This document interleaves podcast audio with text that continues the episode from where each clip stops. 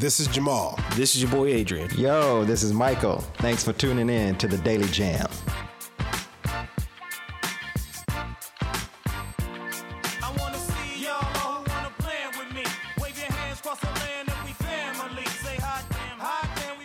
Hey, welcome back to another episode of the Daily Jam. We in the place to be, fellas. What's going on? What's going on, Mike? What's going on, Jamal? What's good?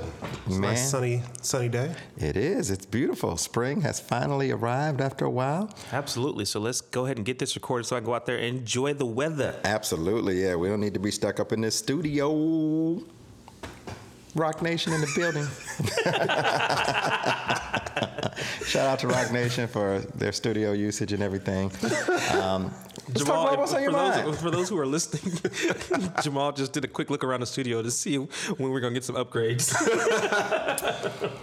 Look, No, we, we're going I'm to get some asking for a friend. upgrades when you two get better at what you're doing. How about that? when you stop having to do Text 87 takes. I'm one take Charlie. Don't come for me. I'm one take Charlie. Don't. But who is Charlie? who that? Oh my God. Anyway, Charlie. so my guess is there's probably some stuff on your mind. And I'm interested in knowing what it is. Jamal. One take hold with it, though, right? One take hold with it. Jamal, what's on your mind? And quit playing with stuff, Jamal. First of all, I will attach the video to this so you'll see that uh, it wasn't me. But you know, in in I think the last year, you know, Will Smith has had this uh, resurgence of who he is on social media. Um, Yeah, he reinvented himself. Yeah, he completely, you know, and he shoot, he's still shooting movies. But what what has surprised me about is how he's just taken social media and really made it his own. Like he has a show on Facebook. Watch, you know, the bucket list show. Yeah, yeah. And I mean, he gets millions of people. And his wife watching does the red table, too. And his wife does the red table. So, you know, he, he's not just restricting himself to movies. I think that that it's a pretty awesome thing to re- reintroduce yourself to a younger demographic, um, considering that Will Smith, um, you know, was very popular in the '90s. Yeah. uh, with Fresh Prince, with Men in Black, uh, with all the movies that he did, and for so for millennials out there, they are literally being reintroduced to him, and then I would imagine that they're probably going back and look at some of his earlier works. I believe that there's not a place that you could go to probably if you were to start playing the Fresh Prince theme song that people wouldn't break out in the song and start uh, All over reciting the lyrics. world. Oh, I've Yeah. done that in several trainings. You know, it's actually very interesting uh, about him uh, reinventing himself to this this new audience and new generation. Because a lot of times they they didn't know that really this is a story all about how uh, somebody's life got flipped, turned upside down, and you know he's using social media to tell them how he became the Prince of Bel Air. That's- Anyway, Adrian, what's on your mind today? I, but but Will Smith do have the livest. He uh, does. IG. I, I, I follow He him on. IG, and I think bar none, his IG is. But I is think by also far the think that has a, it's a credit to the fact that he he he's turned into a production.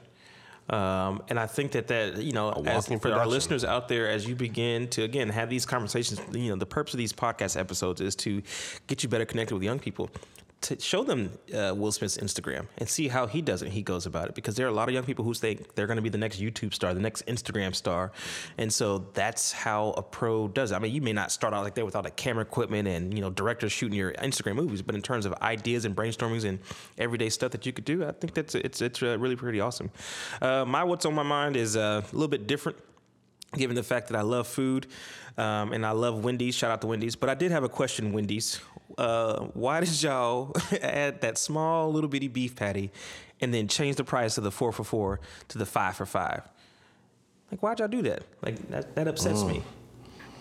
Uh, the, And I know y'all have a very live social media following. the and news and opinions of this is expressed by Adrian only Wendy's. They are one of I'm my a big favorite fan. restaurants, though. I actually compare them up I, between them and If you want to Chick-fil-A. clap back, his Twitter is Mr. Press.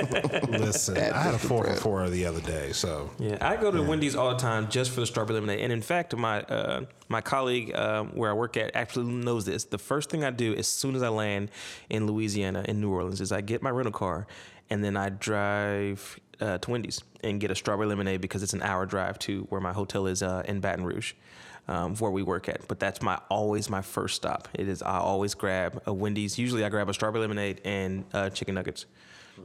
Yep, every time. So shout out to Wendy's. I still love y'all, but They ain't got an don't don't think y'all slipped that by me that y'all changed the price of the uh, changed the Well, price. I don't know. I would love to know who is running their social media. Yes, particularly their Twitter. I would love to meet that person because I think that's my favorite person on. The on clapback is strong. very strong, very strong. I wonder do corporate execs approve of that? They just, or they just like that's their department. We'll let them clap back to whoever because they be they be going after people on social media They do. and other restaurants. I restaurants. think I think that if Dave Thomas was alive, I think he would be pleased. I really do. really? I do. I, I don't know. I, I mean, he's an older guy. Was an older guy and kind of old school, but he seemed kind of fun. He did. He did. Yeah. I, I met him actually once. He seemed like he had a sense of humor. Oh, you met him actually? Mm-hmm. Yeah. Don't forget You the first used to live in Wendy's was in Columbus. Oh, I, I know. In And the Dublin. headquarters. Yeah, No, we used to have. no, uh, it was The first one was downtown. Downtown. The first Oh. actual store was downtown. Didn't, I know they talked about closing that. Did they ever close They, it? they up? closed and sold the building. Okay. Um, yeah, it's it, it's a shame. Yeah. yeah. Actually, Dave Thomas has a love wonderful story. If you haven't read his Yep. autobiography, um, and he was actually very, very very big. Mm-hmm. into adoption. I mean, that hence the Dave Thomas Foundation for Adoption. That's Wendy was adopted, right? No, Dave was adopted. Dave was adopted. Dave was adopted. Wendy was his daughter. Yeah. Her name actually isn't Wendy, it's actually Belinda. But his youngest daughter couldn't pronounce it and called her Winda. Um, and so that's how they got the Really? term Wendy's. hmm Oh, Yep. That should have been. That could have been. A, did book. you know? Yeah. Like, Yeah, really. Could, yeah, didn't even think about that. Yeah. Oh, All what's right. on my mind, fellas, today? Um, kind of going a little bit along with uh, Adrian. Well, at least what that kind of led to is social media. I have stock in Twitter and Snapchat. Snapchat, and neither of them are doing as well as I thought they would, or as Facebook From when is they doing. went public. Yes. Yeah. And so I, I I got Snapchat, and I think it was at your request, Adrian, because there was some Not Snapchat stock. That you just downloaded the Snapchat app. no the stock because wasn't there for your own my. wasn't there an issue where uh, that- was it had something to do with Rihanna or something? Somebody clapped back or something, and like the stop drop Oh, dropped yeah, for a yeah, while. it was a it was ago. Snap- Yeah. It was Yeah. Snapchat. It was Snapchat. Yeah, and so mhm. that's when I bought some. Yeah, you know, when and dipped, I yeah. was figuring that it was kind of going to go Gonna back up, back up. and It hasn't recovered. no, no, it's like eleven dollars a share. I think I it think- actually I went think- down more. I don't think, know. uh, Um, Buy it soon. From the stories that I read a while back, I think it has a lot to do with usage and just the features that they're adding. If that and that's another thing, because again, it's all about that instant gratification and stuff like that. So I think, and I can't remember um, where I read this at, but um, companies are constantly trying to reinvent themselves to keep, get that younger demographic and, and what's keeping their attention. Um, and so, like I said, Instagram and TikTok um, are literally kind of where it's it's moving to. I mean, Snapchat is still very pop- popular among uh, young people. Yeah. But I also think that you know and popular among businesses. that uh, now I know know what it is. It's the ads because it's all it's all about ad revenue. And so is Snapchat producing enough ad revenue is probably why it has a lot to do with some the value of the company. Uh, and that's I think that's where uh, Facebook even did that a while back when they started shifting to paid advertising. And then when they went public, it's all about how much money are they bringing in um, to do that. So yeah, yeah, I get it. I don't use Snapchat like that. But DJ Khaled made it, you know, bigger before Rihanna tore down. I love Snapchat. I yeah. All right. I do too. I just want their, that and Twitter stock to go up, or give me my money back. So. All right, as we head into commercial, we're going to play this song because it's going to give you a hint as to what we're going to talk about for our topic of the day. Stay with us.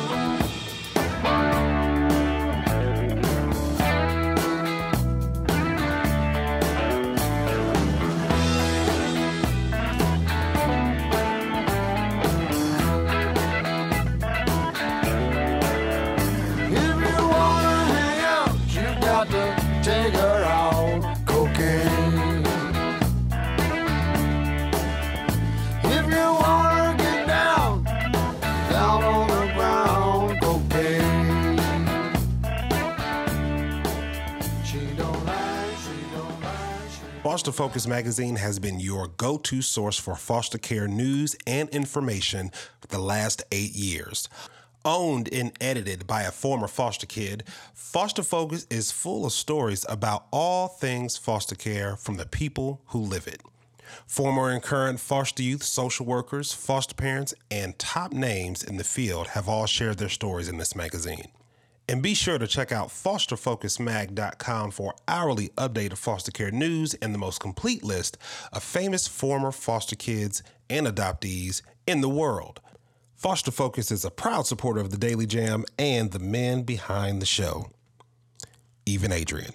Be sure to like and follow us on social media on Twitter at Foster Focus Mag and on Facebook at Foster Focus Magazine. All right, welcome back, listeners, to the Daily Jam. And today's Did You Know? Jamal, take it away.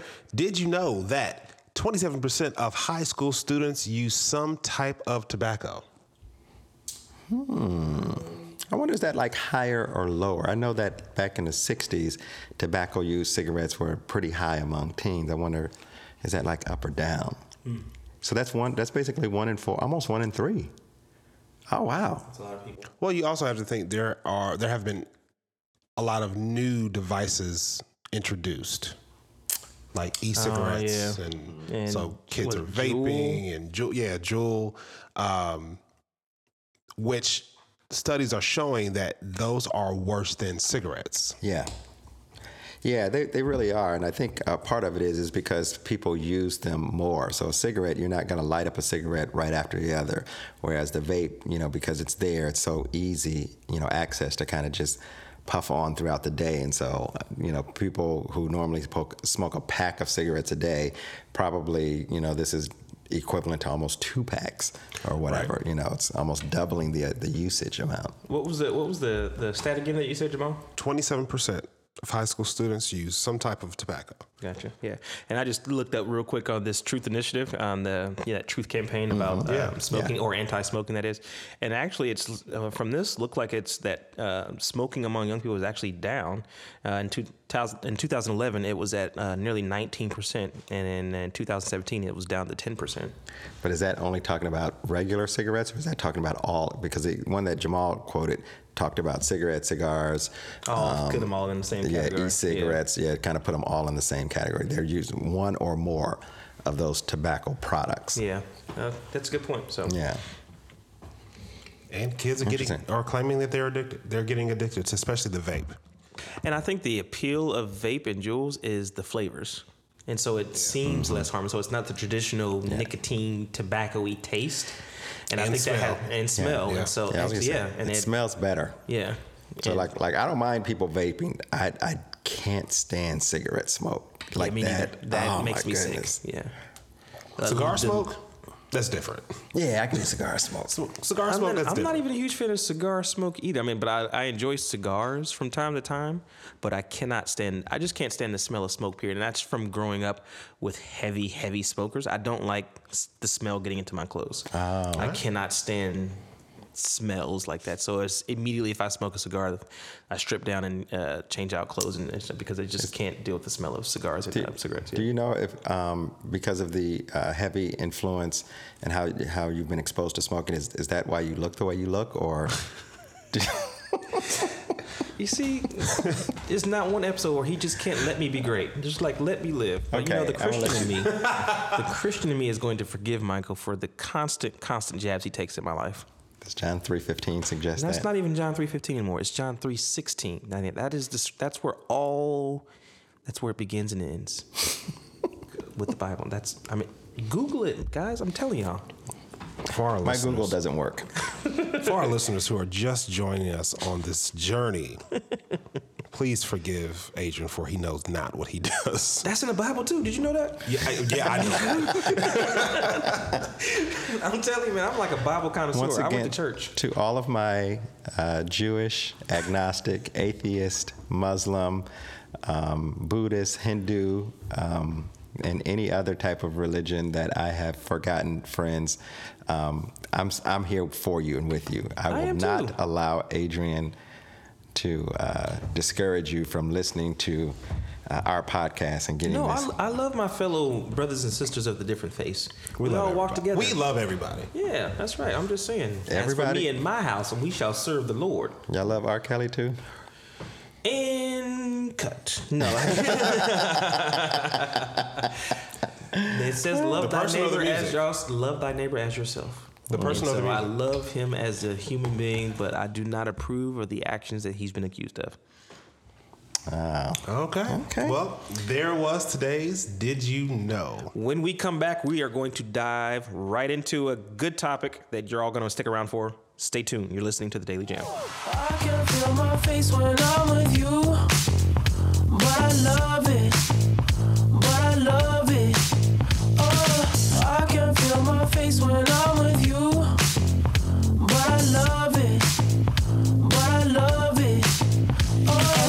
know she'll be the death of me. At least we'll both be numb, and she'll always get the best of me. The worst is yet to come. All the misery was necessary when we're deep in love. Yes, I know, yes, I know, girl, I know.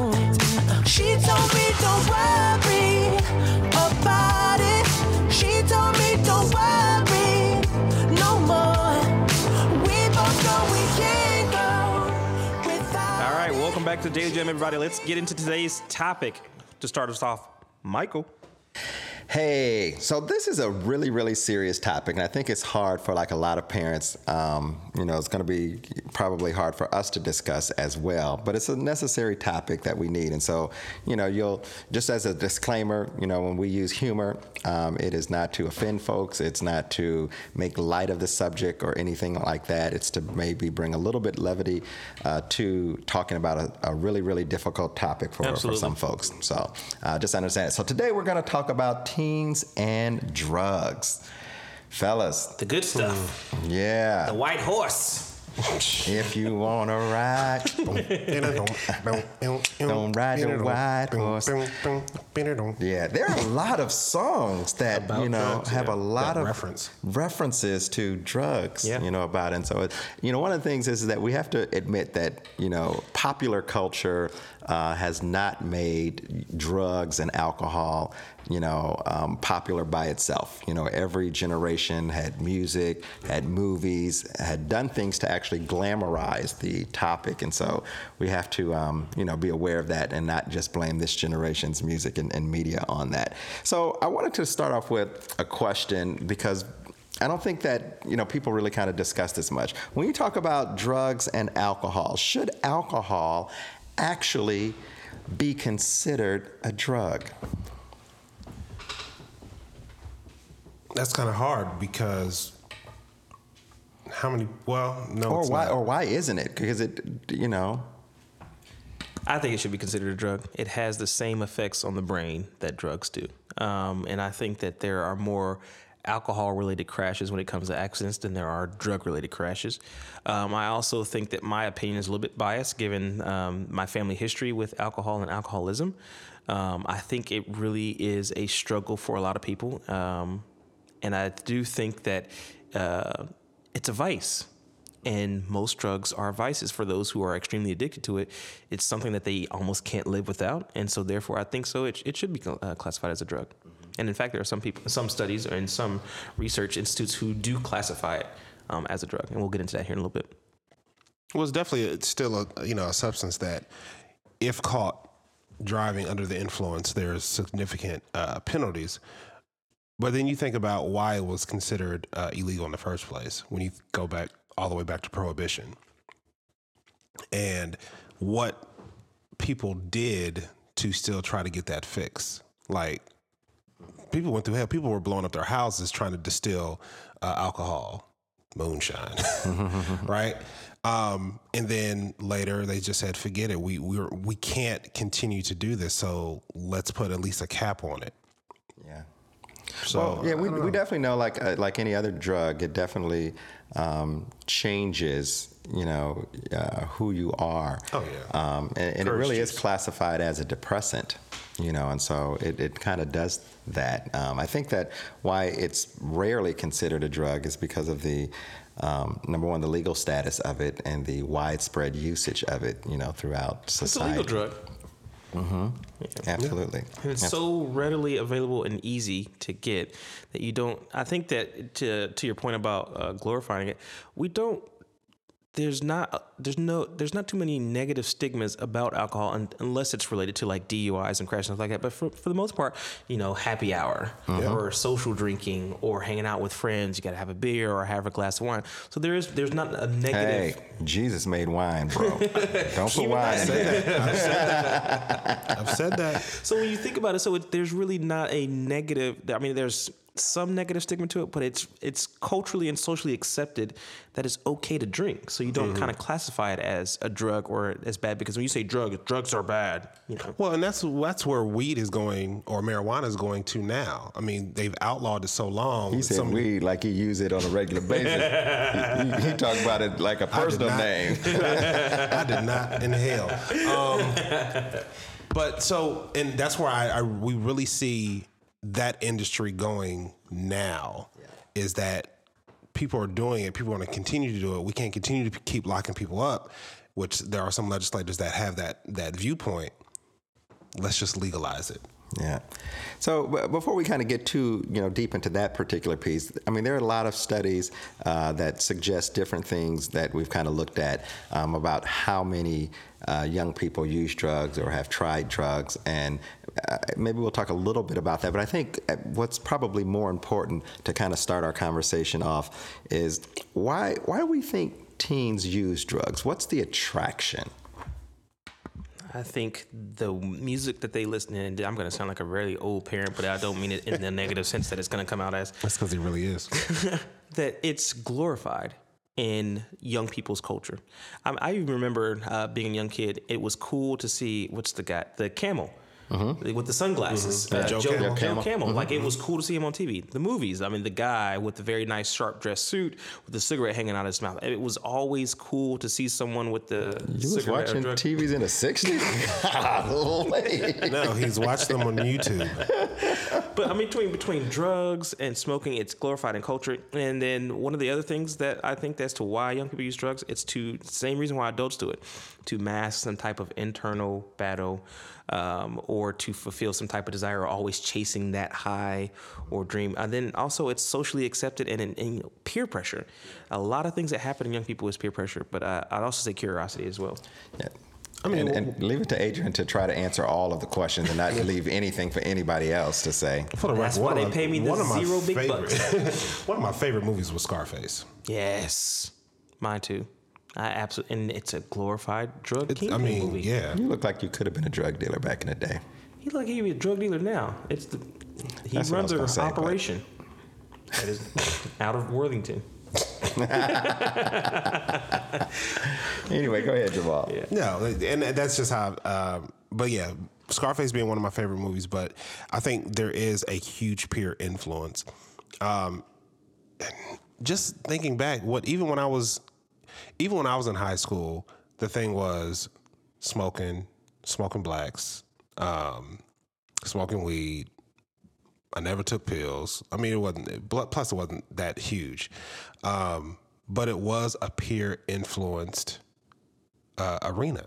Like even when I had my own apartment after right after high school, you know, my, my friends would bring over uh, alcohol and and um, black and milds, and we would just sit there and we would just. It's not that I liked or wanted to smoke. It was like, all right, well, this is what everybody's doing. And even when, don't incriminate me, when they started rolling up the blunt, you know, there there was times it, just passed. Uh, all right, pass, puff, puff, give. So it, and it's so it's one of those things where it is heavily peer influenced. And how many times have you had I've come across children who weren't as strong that just said okay? So I think it's peer influenced. Yeah, I, th- I think you know there there are probably multiple reasons why kids use drugs, and I think one of the ones that wasn't mentioned is that it makes you feel good. Yes. I mean, I think we have to be honest. Is that you know these things were kind of created to really make you feel good, and kind of like you know sex. We've talked about that before. People do it because it Makes actually feel feels good. Um, and and I think we have to be as parents, as adults, you know, understanding that you know kids want to feel good just like adults want to feel good. Um, you know, sometimes you know, we as parents set a bad role model for kids by doing things. And so, um, even if we're considering, for instance, alcohol, uh, drugs, you know, people who kind of drink in front of their kids because it's legal to do, you know, for a teenager, you know, how can sometimes it's hard for them to say, okay, my mom did it, my dad did it. Uncle so and so did it, you know. How come I can't actually, you know, engage in some of those types of uh, uh, of things as well? Let me ask you as this question is a little bit yeah, off kilter here, but you know how in, in some states, or I think people perceive it as that, you know, you're allowed to drink with your kid as long as it's, you know, you're in the safety of your own home. Mm-hmm.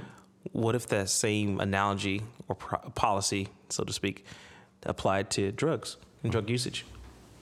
I'm assuming you're talking about legal Yeah. drugs, things that are legal. Yeah. Like smoking weed. Like, what if it was okay to smoke weed with your parents? Yeah. Well, I mean, I, I think that you know parents, you know, kind of make the decisions on how they parent their their child. Yeah. You know, and that it's it's not um, the government's job to tell you, you know, how to kind of parent your child. Um, you know, when it kind of comes to uh, alcohol or marijuana or any other thing that may be legal, but may be considered taboo or have some type of age limit or restriction. But what, what we do know is that, you know, those things can have an impact on brain development because young people's brains are still developing until their mid 20s. And so an overusage of any of that uh, type of uh, thing could definitely have an impact, you know, on, on their, their brain development, I think, overall. Um, but I think you know, you know, kids are going to kind of use it for um, a variety of reasons, and you know, the question really then becomes, you know, how do we handle it as parents? But before we get to that, I think that it's uh, important to know, or important to help uh, some of our listeners know, what are some of the popular drugs that are out there for teens. So before we talk about that, let's talk about you know things that we um, uh, were, was popular in our day, and um, and maybe what we kind of you know, partook in at that time. I'll start. I mean, you know, I kind of go ahead, 'cause I do not use drugs. One of us I is not came going to of answer this age- question. I came of age in the '80s. Um, you know, that's kind of when I was in high school, and, and Nino Brown. From the 80s, home Kinda- of the heron. that's right. Yeah. So, um, you know, uh, of course, alcohol has you know been popular for quite some time, and uh, marijuana as well. Uh, and I'll be honest, I, I was, I was. I tried alcohol for the first time. I want to say I might have been 13. I drank a beer, and it was interesting because I hated the taste. Like I don't understand. Everybody who likes beer um, that I know all said that they hated it when they first tasted it, and they had to kind of acquire a taste. And my thing has always been is that. If I don't like it, I'm not going to continue Right. to, to, to do it until I actually like it. And so, you know, I, I never really liked beer, never got to that. So I never really drank beer. I wish I drank beer because it's much cheaper than alcohol. You know, it's much cheaper than a Ketel One and Sprite or uh, um, uh, Ciroc Peach and Tonic with a lime, which is my, you know, couple of the drinks that I drink when I'm out or whatever. Uh, I wish I could drink beers because I can get a beer for like two bucks as opposed to paying 10 or 12 or 15 for, you know, an alcoholic beverage. I also smoked weed. And I think I want to say, I'm not going to tell who was the first person who started it because if she listens to this podcast, she, she'll be upset with me. But uh, yeah, I think I was, I want to say I was 14 when I first uh, got a hit of the blunt. Actually, when the blunt did, 'cause we use You- white papers. You using Give me them white papers, you know. The thing with the little liquor, you Yeah, yeah, yeah, boy. Yeah. I knew how to roll. I knew how to Oh, separate, what take the, the seeds of out. them though? Tops. Zigzags, tops, zigzags, Tops or zigzags, yeah. Yep. See, this is this is all outside of the zone for me because I am just this is not something that I just was raised to be like this. I told you guys- somebody wasn't gonna answer this Yeah. question. Okay, Jamal, go ahead and be truthful with the folks. Um, yes, weed. Literally, weed was probably the only uh, thing I didn't like. Cigarettes, um, blacks, black and milds was one. Um, but I, I was that. Per- I didn't like beer either. I didn't like the taste. Is that why your lips so black? Because you smoke black in my house? Because I didn't really, I never smoked that. That was, that was a little, that was like your generation, a little bit after. You're a little bit younger than me. Text three. It was, al- it was also uh, a s- a, short cigar like Black and Milds called Cherry Blends. Oh yeah. But those are the ones that had like the the the tips, the filters Mm-hmm. uh, on them. The, but yeah, those that was it. But I didn't like beer. Um, I was a alcohol guy. Um, vodka because of, and I blame this on I don't blame it. I kind of contributed to my grandmother because when I was when I was a kid, I always watched her make her morning drink, and it was in like this coffee mug that you couldn't see. You didn't see what was in it, Right. Mm-hmm. Mm-hmm. So all I saw her do was pour grapefruit juice in it, and I oh. never tasted grapefruit juice. So one day, I'd take the cup and I'd drink it, and then I persist to get an ass whooping because I drank some of her stuff. But I start spitting it out like, "What is this?" And my grandma was like, Wow, "Don't I have never heard a black person blame their grandparents for anything. No, no, no, that's a good one. You are going to hell. God rest her lovely soul. That's my angel. But that was that was my first encounter with vodka. Yeah.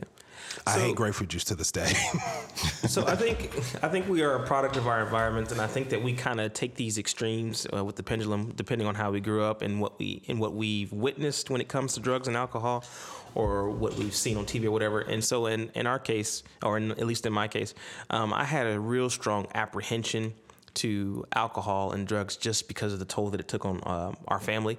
Um, severe alcoholism and abuse was a direct result of those issues. So a lot of things I didn't try until I was actually an adult in my 20s. So, um, and one of the reasons why I always told myself that I would stay away from it was because I didn't like the sense of the loss of control of my mind. That was always the perception that I had. Is like I don't want to never not be in control because I've seen what not being in control does, and so I've seen it from family members and friends, and so I said I would never, ever, ever do that stuff. Um, and so I drink occasionally and realize it's not that bad. I do not like beer. Uh, I think it is one of the grossest things. I will drink a cider here and there. Um, are certain alcohol drinks that I absolutely love, um, but um, like orange juice. I love orange juice. It's my favorite drink. Uh, but when it actually comes to weed or drugs, I actually tried an edible for the first time at some point in time in my life within the last, let's say, mm, 10 years. Uh, and that experience was very, very eye opening. It's one of the, a very, very, very. That was your first time? That was my first time having an edible, and probably I understood why it was my first and maybe even my last because I was. What what happened was I was given this edible and told to only take a little piece of it, and because of I'm so OCD anal, I was like, oh, this edible isn't doing anything. I just need give me more, give me more. And then about a couple hours later, I was in the twilight zone. give me more, give me more. It doesn't sound like the first time. I heard it, it, it resulted in a trip to the emergency room. Lakeisha, if you're out there, holla at us. we want to know the full story. That story shall not see the light of So, day. so we all kind of grew up in a time where marijuana was popular. Of course, alcohol still popular uh, today. Marijuana is actually legal in, in a number of states and probably will continue to grow uh, in its uh, ability to kind of be uh, legal and used either medically or recreationally. What are some of the other drugs that are like popular today uh, that young people are curious about and even really kind of trying? Xanax. Xanax is huge. Yeah, so prescription meds. There's a lot of prescription meds. So there's a um, website called projectknow.com that kind of lists the top 10 drugs or um, things among young people. And alcohol is actually number one. And then it's kind of like marijuana. Nicotine, I know it's, we don't consider it a drug, but it's, in, it's But it very. It, but it is. Sure. Um, but huge, uh, up there on the top list, which I've heard quite a while, uh, Adderall. So the drug that's used to treat um, ADHD and, or most commonly known as Ritalin, uh, Adderall. And of course, we talked about I- uh, OxyContin. But there was one on the list that I've heard of, but I really didn't have a lot of information on. Was Spice and K2. So yeah, K two. Um, there was a couple years back. K two was real big, definitely in the Miami area. That's where you DC too. DC Yeah. as well. So well, so you know, you heard of the term bath salts. Oh yeah, now that I do know. That's but that's the Oh, K two. that's what it is? Oh. That's the K two, and it's almost as if people were turning into zombies yes. with that with that drug. So then there was other hallucinogens, you know, the mushrooms and stuff like that, inhalants, you know, the old sniffing of the glue or the sniffing of the paint, those type of things. And again, I think it was to a point that Michael had made earlier about young people and just adults in general chasing that next high. And that is something that is even consistent and portrayed in a lot of our entertainment is I got to get that next high and it's never as good as the first one. And so they're constantly chasing. So I think that's why it get, becomes so addictive. So Yeah, and I, I don't know about in Miami, but you know the K2 was actually it was a synthetic weed blend, um, and that was really really popular for a lot of kids in uh, the DC area. Um, so so yeah. Uh, but but yeah, so there's a lot of things that are, are a lot of harsher, you know, drugs. And the interesting thing that I know that a lot of folks feel that uh, marijuana is kind of like a gateway drug into kind of harder and harsher Yeah. drugs, and so that's a lot of It's a out there, concern. yeah. Mhm, yeah, and so it's interesting because a lot of times, you know, people create the narrative and then people kind of buy what that narrative is, Mm-hmm. you know, without uh, necessarily a lot of proof, you know. And so while um, absolutely it has been a gateway drug for some people, they would start with that. Actually, most people probably start with alcohol, so we really should call that the gateway drug. Um, but people, you know, who may start with um, marijuana may increase to harsher uh, substances, but then there are a lot of people who don't ever increase. I And so- never had the the thought of going higher than yeah, me neither. Mm, I just never did. Well, I But I've always been, but I've always been, but I've, I truly have. I'll, I'll, then I'll let Mike go. I've, I really, truly have always been curious as to the allure of cocaine. I mean, it, I mean, based on the movies and based on the, because even in brown and minority communities, especially in some of the movies, the drug dealer or the drug kingpin, even though he sold a terrible, terrible product, he also did a lot, or he or she did a lot for the community when it came to that stuff too. So I've always been like, like, what is it about them? Like they are comfortable enough to sell it to the people, but also do these other things around it as well. Because Biggie said in his 10 crack commandments, never get high off your, own, supply. and if Smokey would have realized that in the movie Friday, he wouldn't have owed Big Worm that money or wouldn't have been shut, you know, uh, at rather. But I've Um, always been curious about it. I've literally always been. I would never try it. I have never tried it. Don't have any interest to do it, nor would I ever. But I just, I've just been curious. Yeah, yeah. I, I think you know if, if, if many of us are honest, you know, th- there's you know at least a twinge of curiosity of what it feels like. You know why people kind of do some of those types of things, and so yeah, I, I too, while I have never tried cocaine and will never try cocaine, um, you know, often wonder, you know, what is such the draw, you know, that makes people almost lose and, and give up everything, you know, for that. Now, this is, you know, really interesting to me because, um, you know, I have uh, two children. My son actually uh, dabbled a little bit in, um, you know, uh, experimented in, in various types of drugs. Um, and so he has, uh, you know, uh, uh, admitted that he has tried cocaine and um, he's never done meth, but there was a couple of other pretty harsher drugs, you know, that that uh, he has actually tried, and it was, um, you know, very, you know, interesting. I think one of the things that as we kind of move into really the next question is, you know, how do you talk to your kids about drugs? How do you have these conversations about drugs? You know, that was one of the things that really kind of was very sobering, you know, as a parent. It's like, oh my God, you know, how could my kid? Well, before we answer that, how did how did y'all have the conversation? Is it something that he came to you involuntarily, or is it something that you kind of approached well, him when about? he first, uh, it, it was actually a little bit of both. So when he first, you know, uh, tried marijuana, you know, I knew it because of you know the smell, obviously as a parent. And I was picking him up from school one day. I think it was a sophomore in high school, and um, you know, so of course I was like. You've been smoking weed, you know? and of course, as any kid would do, you know, he lied. No, pop, you know. I was just around some folk.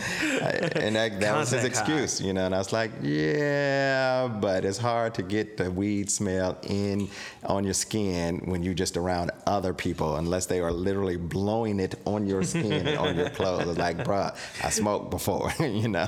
I started about the time when you know about your age, you know, maybe a year before, you know. So I kind of know it, and so you know, he admitted it when he realized that it was cool to kind of have the conversation, and I'm not going to judge him, and he's not in trouble, and, and you know, and things like that. And so you know, we began to.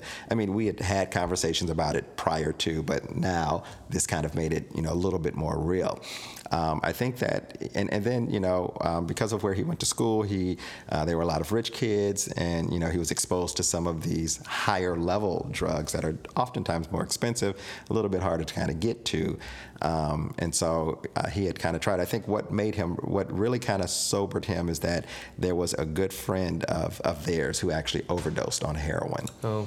and that you know became really really real and, and very very sobering uh, to him and several of his friends. And that really uh, hurt him emotionally um, for for quite some time you know. And he's he's allowed me to share uh, this story um, you know um, with, with you guys and with the audience. And so um, so that was one of the things uh, that that um, you know, I kind of went through, and so I know that this topic, I, I can understand how people feel. Um, fortunately, you know, um, it never really went past that. Um, it was probably about a couple of two, three months, maybe I think a summer, where he was kind of doing uh, some of these, you know, uh, different types of drugs and experimenting and things like that. And it never actually went past that. But I can um, definitely um, understand how people feel. I actually just watched a movie called Beautiful Boy with Steve Carell um, just uh, probably a couple of months ago. A few months ago, I was actually on a plane. It was one of the movies on a plane. Uh, and it's actually based on a true story where um, uh, Steve Carell's son got addicted to meth and could not get off and kept trying and kept trying.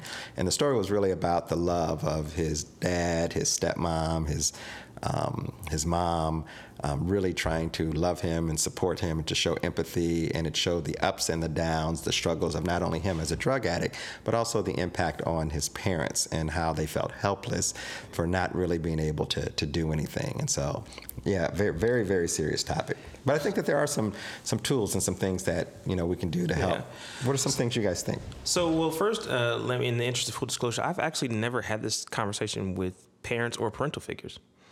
And so everything that I know about drugs, drug usage, what to do, what not to do, what curious or not curious, it is by watching either other people um, or by watching television. And I think that that is something that I think our um, child welfare professionals out there in our listening audience should take into account, especially dealing with the populations that we deal with, is that not every um, young person's family talks to them about drug usage or alcoholism or things of that nature. And so it could be an opportunity for you to become educated and educate them about making good decisions. Um, I think one of the first things um, that should be done is to be willing to be uncomfortable with having the conversation. Um, again, it's something that we've talked about in earlier episodes, especially when it came to um, sex. Uh, is that the minute you start talking about drug usage uh, and alcoholism is the minute that that young person is no longer your baby or no longer your child, and you got to start again preparing them for the real world and what their friends are doing, especially if that young person hasn't been exposed to it yet, but they got a lot of friends who are out there doing it, like, hey mom, hey dad, hey miss who or miss what. Um, so and so is trying this at the school and they asked me to do it and blah blah blah and so uh, being willing to have that uncomfortable conversation and not being judgmental um, i think and creating a space and environment so that they can come to you and have that conversation is a first start I think, and to add to you, to what you said, Adrian, I think as a parent, we have to remove ourselves from, oh, my kid can't, or my kid won't. Get out of that disbelief that things that they're not going to explore because they are. I mean, that was one of the things with us in realizing and finding out that our oldest son was vaping. Like, shit. I mean, we never had this conversation, nor did we say, or did we ever prepare him like, hey, you're now in high school because he's a freshman. You're going to see things and come in contact with things that you've never experienced before. And it's happened. Hmm. And now it's like, all right, first we came at it we came at him from a from a medical standpoint like dude you know you shouldn't be smoking. You got asthma like severe asthma. Yeah. So let's let's let's look at it from from that. You could die right? You could really compromise your lungs. And then it was okay now we just have to check on him every day. Did you smoke today? Did you i mean did you vape today? And then he's going to lie because he's done it before. And we've caught him several times where he says, Well, I won't do it again. And then, you know, you start to realize what it smells like, some of the actions, and, you know, which is, and the also scary thing about uh, vaping is that they can be laced as well with any other synthetic drug that's out there. And that's a big concern for us.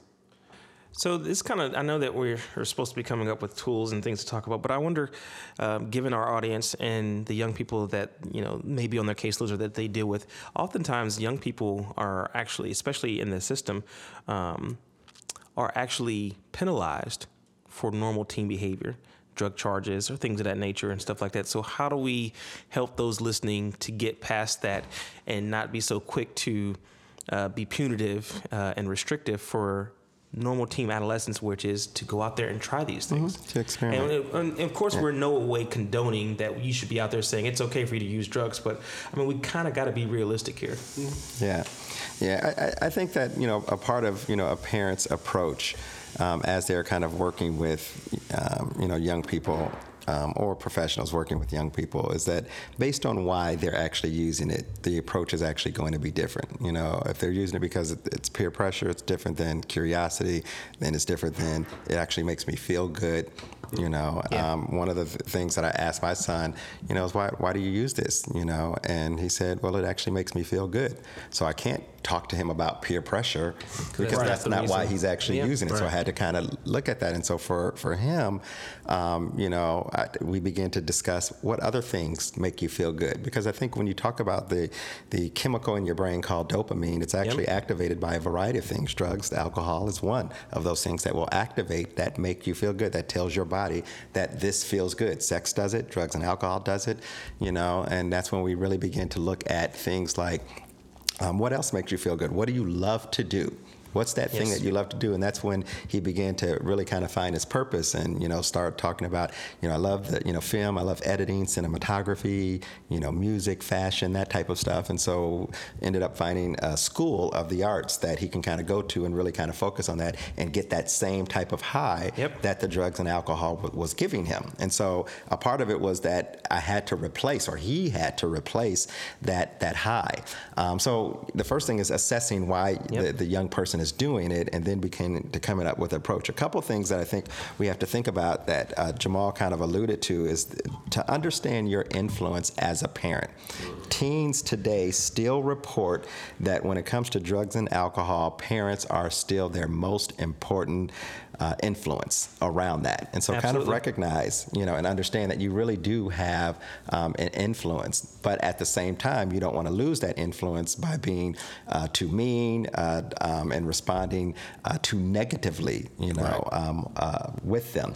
I think the other thing that is really um, important is having empathy uh, and support for young people who are going through. Sometimes we forget as adults how damn difficult it is to be a teenager. Yes. I mean, they face a lot of pressures, everything from to fit in, to be popular, to be cool, to meeting parents' unrealistic expectations. Yes. I mean, there's a lot of pressure that we all went through, but mm-hmm. sometimes when we become an adult, we really forget about that. So I think that when you understand that, there's empathy and support um, that you can really kind of give and really kind of walk through. The thing that I made sure that my son knew is that we're going through this together. You do not have to go through this alone. Now, fortunately, um, he wasn't really, really deep into it, like you know the movie that I mentioned, Beautiful Boy. However, you know I think Steve Carell's character, uh, again based on a true story, did a wonderful job of showing empathy, support. He got upset, he was mad, he was frustrated, he cussed his son out, he kicked him out. Yeah, I mean, I he went through that, all yeah. of that, you know. Um, and and and Came that's humans too. Yeah, yeah, they're they're definitely humans, um, and some of that was necessary. Sometimes you can't. Sometimes he realized that some of the things in. Thinking he was being supportive, he was actually enabling his son, Right. and so there has to be sometimes, in some cases, um, you know, some tough love. But when a kid is, you know, that bad, you definitely want to enlist some professional help Absolutely. around that. Don't feel like you have to walk through this alone. And that, and truthfully, that's what we've we've done. I mean, in all transparency, you know, we've um, looked at counselors. We've um, actually started. Well, talk. We talked earlier about uh, family counseling uh, to deal with it. Um, we've thought about boarding schools. We've thought about you know changing hands environment. We've thought about military. I mean, we've thought about the gamut of solutions to help uh, in this. So it's you know, but, but we have to we have to take our our anger out of it. Yeah, try to help. yeah, you definitely do. And, and the hard thing about it is that you'll have to try things. There's, you know, you, you really don't know what's going to work until it works. So you'll try something, and just because that doesn't work, you really just kind of change. But Yeah, I think pa- parents have to be comfortable with sharing part of their truths and what their experiences is, whether they tried it or not tried it, and how they got through it. But also be, to be afraid of failure and not expect everything to be fixed the first go round. Um, it's a process, and there's a reason why they call it addiction. I mean, there's a reason why it, you know, it may take a few times to get through it and find the different approaches. So, um, I think that we got to keep that in mind as well. That's an excellent point, Adrian. One other thing I want to make sure that our audiences uh, remember is that marijuana is really not a gateway drug. Neither is alcohol or nicotine. Oftentimes we look at those things as the gateway into harsher and heavier drugs, when in reality, trauma is the gateway, childhood abuse is the gateway, uh, molestation is the gateway, neglect is the gateway. Um, drug abuse and violent behavior, hypersexuality, and self harm, all of these are just simply symptoms of something that uh, is much larger that's kind of going on. So they become the trigger issues, if you will, and then the drugs begin to um, hide or mask some of those issues. And so for our families, for our professionals who are working with teens out there that have drug issues, make sure that you look behind or beyond the drug that young people are, are using and look for that trauma that's kind of causing them to use that drug. Well, fellas, this was a difficult topic. I mean, it, you know, we shared some things that were, you know, personal about us, our families, and things like that. But hopefully, our audience really enjoyed that. So stay tuned. We'll be back with today's unpopular opinion, brought to you by Jamal. Hello, Jam listeners. If you're enjoying this episode of the podcast, imagine if you heard it live and in person.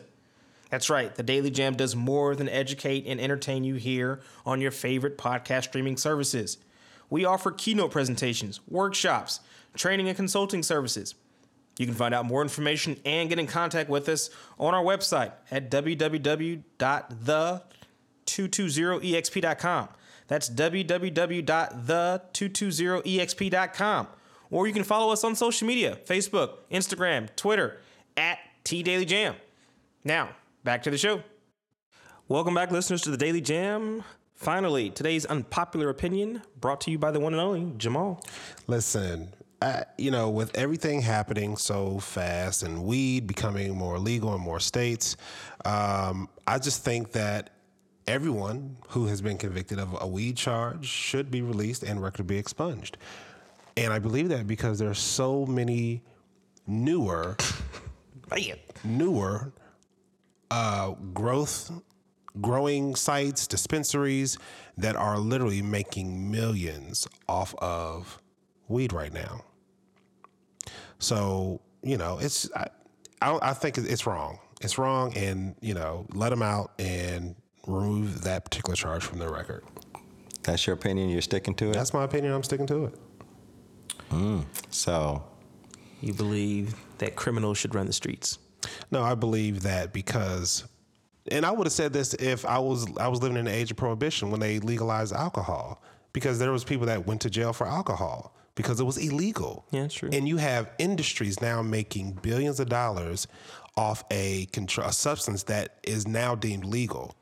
They shouldn't have to continue to serve time for it. Yeah.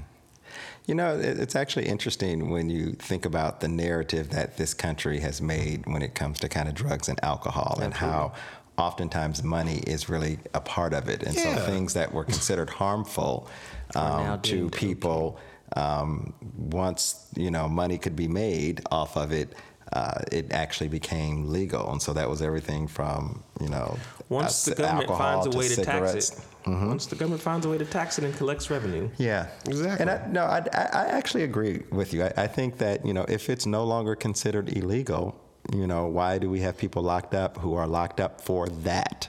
Um, So it's just that specific one and that only one, or what if it was done as with other things that they are charged with as well? I mean, so for example, uh, selling drugs or uh, buying drugs or having an amount of drugs on you, typically, sometimes, uh, not so I don't want to say typically, sometimes comes with other charges, uh, gun charges, uh, and other stuff like that. So are you saying if it's only for possession of marijuana, no matter Only. the no matter the amount, even if it's for distribution, they should be released? Yeah, if, if, if it's only weed, and if it's only dist- and if it's distribution or possession, again, dispensaries are popping up all over the place, and they have a legal license to sell marijuana. Yeah. It makes no sense. Again, and I think Mike, you, you hit it right on the head. When the government found a way to tax it, and they Why are realized you how much giving Mike credit for something that I said? you said it on a podcast, No, I but just I'm the one got- who I'm told kidding, you. I'm kidding. yeah, I mean, he just just mentioned it. Hey, like Lauryn Hill said, if I rule the world, I free all my sons. I love, I love them, baby. Black But no, diamonds today and pearls. that's an unpopular. It's an unpopular opinion out in the world. But today on the Daily Jam, it's not an unpopular opinion because I think we all agree. I actually agree with you as well. Yeah. I would add to that, um, give them money back that they actually lost You know for all the years that they doing were incarcerated. You know the government ain't. well, they ain't gonna let them out either, and explain it either. So I'm just saying that I would add that to it. Oh, This has been a Daily Jam.